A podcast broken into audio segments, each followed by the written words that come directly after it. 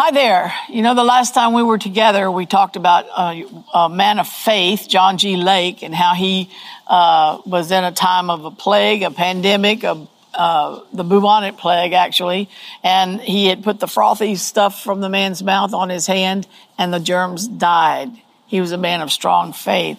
We've been talking about the heavenly health care package that comes with the kingdom of God when Jesus came, planted his life in the earth through death and resurrection and, and the seed of God's kingdom, the incorruptible seed of the living word of God.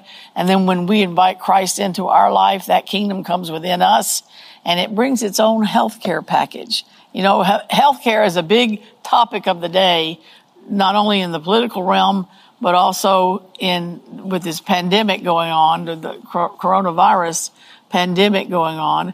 And so we need to know what our kingdom, we're living out of another kingdom. We live from a different worldview and what it has to say about heavenly health care and about health care.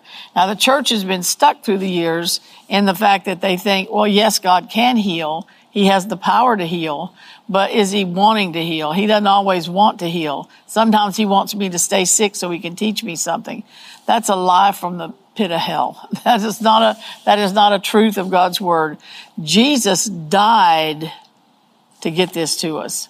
He took our sin, sickness, and disease into his body and took it into the pit of hell. And then by faith was raised up on the third day and, and, uh, and poured out his spirit upon his disciples and the preaching went on from there. And one day I got saved in my living room at home. And one day you may have gotten saved. And if you haven't yet, do it now. Just invite Jesus to come into your life. Tell him you want to, you want to know about the kingdom that lady's talking about. That's what I did.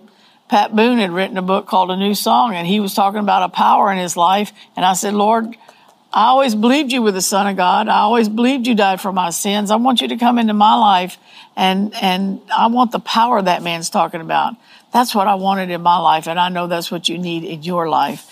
And so we were reading when we left off last time from this book, Christ the Healer by uh, F. F. Bosworth. And we were just reading about how the devil doesn't mind if we know God has the power to heal what he doesn't want us to know is that he has the compassion and the willingness and he yearns earnestly to heal. It's his desire. And it says he is ever hunting for opportunities to gratify his benevolent heart because he delights in mercy. And I had shared with you that I had recently heard the prophet of God, a prophet of God say, as from the Lord, you are quarantined in my mercy. And I'd like to add to that, and we are vaccinated by the blood of the Lamb. So that makes us, that's part of the heavenly healthcare package. Doesn't mean we don't be smart in the natural.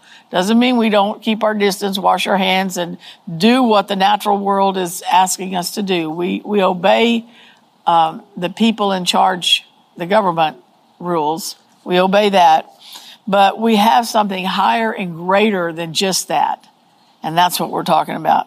Benevolence is the great attribute of God. Therefore, if you want to please Him, remove the obstacles out of the way of the exercise of His benevolence.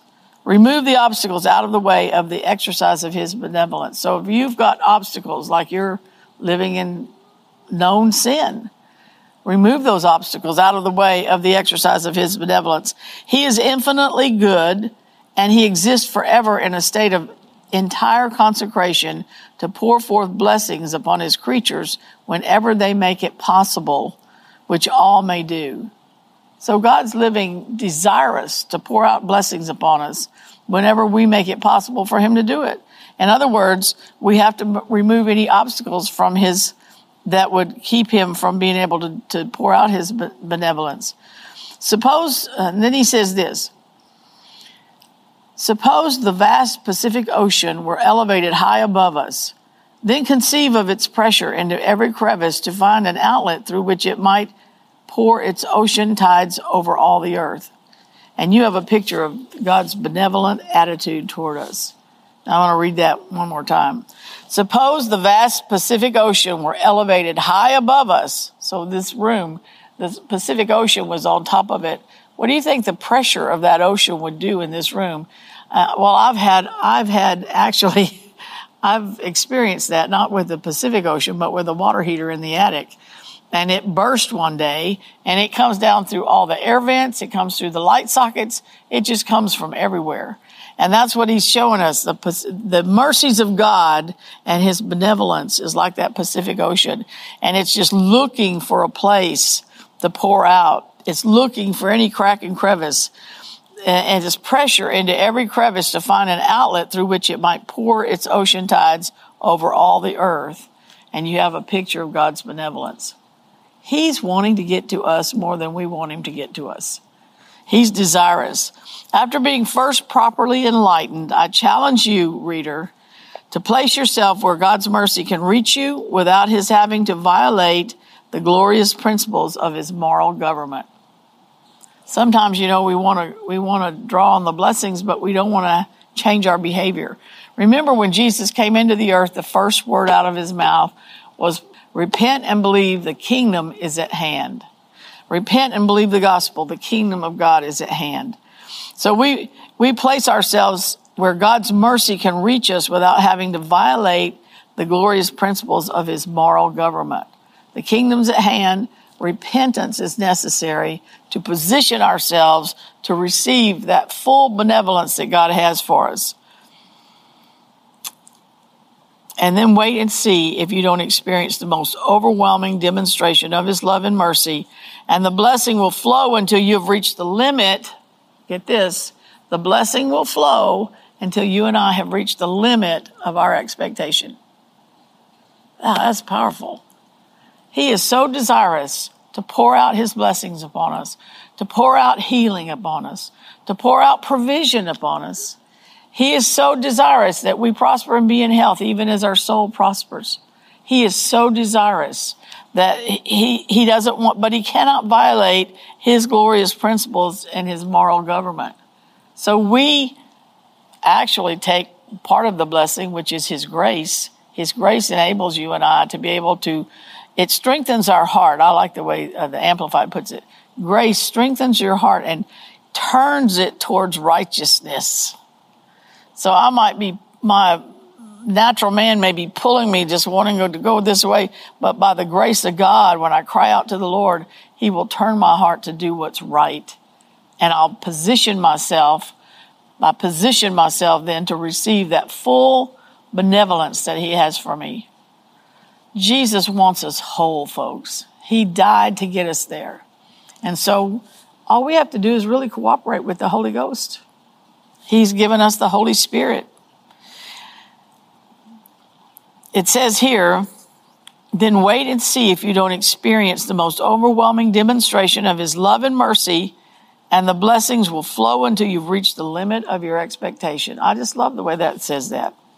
It seems to me that God would rather we should doubt His ability than doubt His willingness to heal. So that was just to help establish us in the fact that not only is God able, but he's also very willing. And, and before we close, I just want to give you, and we'll maybe get into them a little more um, the next time we meet, but uh, provisions for healing in the kingdom of God. I mean, God has made provision for healing. And um, in the natural, what we know is nutrition and doctors. But the kingdom, the Bible gives us different uh, other ways to get healing. The highest and the best way for healing is to speak the word only. And Jesus had that centurion come and he said, Speak the word only, Lord, and my servant shall be healed. That's the highest and the best way, is to where we get our spirits trained up and built up to just, we know that when we speak that word, that word is medicine to our flesh. And that, that word is living, it's life, and it will swallow up death, speaking the word only. And so speaking the word only is the highest and the best. And then you have the communion meal, which is a healing meal. And the whole group of people came out of Egypt at one time and they took communion and they were all healed. And they had been 400 years in slavery and work and labor. You have speaking the word only, the communion meal. Believers lay hands on the sick. Jesus said, you go and lay hands on the sick and they shall recover. You can go to the elders of the church to be anointed. You can confess your faults that you may be healed. you know, you get that sin out of you when you make confession. You get it out of you, and it could be the it could be the infection that was making you sick. If you've been holding a grudge against somebody or unforgiveness, bitterness is a poison. It's a poison, and we spread it through talking. We spread it that way. Confess your faults that you may be healed. Supernatural gifts of the Holy Spirit. There's gifts of healings, workings of miracles, and words of wisdom and knowledge. These gifts are to, for us to profit with. And then you have um, nutrition and doctors. So speaking the word only, to me, that's the highest and the best. And I would, I can say that on some occasions I've accomplished that. And then on other occasions I haven't quite got there yet. So this is a, we're in a learning, we're in boot camp here in the earth. We're training for reigning in the next age. So we need to just keep practicing. Don't get down on yourself if you didn't win the first time. Uh, just keep practicing, keep applying, keep applying the principles of the kingdom. If we will stick with the principles of the kingdom, then we will come out a winner. Uh, if you'll seek after truth, then the Holy Spirit will lead you into all truth. Speak the word only, the communion meal, believers lay hands on the sick, go to the elders of the church, supernatural gifts of the Holy Spirit, and nutrition and doctors. And you need to, um, uh, you need to appreciate that the body is of the dust of the earth and it will, it will, uh, it needs to, um, it will assimilate things that grow in the dust of the earth. And, and uh, appreciate the miracle body that God's given us. And that takes a lot of practice too. I could probably write a book on nutrition, but I don't always follow all the rules myself. But I'm working on it. I'm practicing. I'm getting better. I'm getting better every day. So I just encourage you in that. We have a heavenly health care package, and I just pray that you'll get in touch with it. We have some books here in our bookstore at West Houston Christian Center Charles Capps has a book out called God's Medicine for Healing, God's Creative Power for Healing. The Word of God is medicine to our flesh. And one of uh, Charles's books is God's Creative Power, talks about how this is important, and I'll leave you with this. He said, I, he told uh, Brother Capps, I have told my people they can have what they say, and they are saying what they have. So the next time we meet, we'll get into that the power of the spoken word, okay? God bless you. Thank you for listening to this podcast. We also live stream on Facebook and YouTube on Thursdays at noon. Hope to see you there.